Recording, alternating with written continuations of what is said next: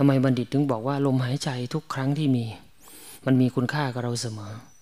เราหยุดแล้วก็ตั้งหลักใหม่ได้เสมอ เวลาที่เราตั้งหลักนะก็อยู่ที่เราแล้วแหละว่าเราจะจัดการกับมันยังไงคราวนี้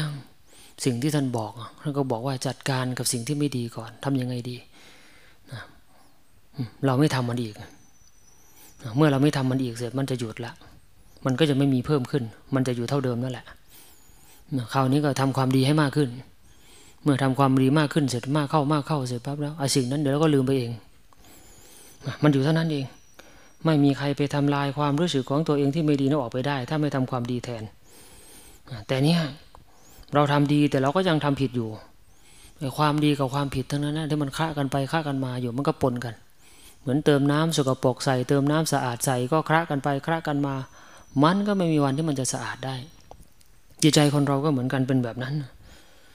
เมื่อมาอยู่ในความสงบ เมื่อเห็นแล้วเห็นเห็นว่ามันเนี้ยทำอย่างนี้มันดี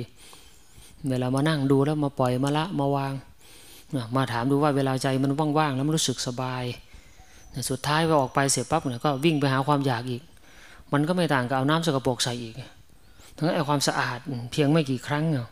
มันจะไปทำลายความพลาดพังของตัวเองที่ทำมาผิดมาทั้งชีวิตไม่ได้ มันถึงต้องใช้ความอดทนใช้ความภาคเพียรอย่างรุนแรงมาก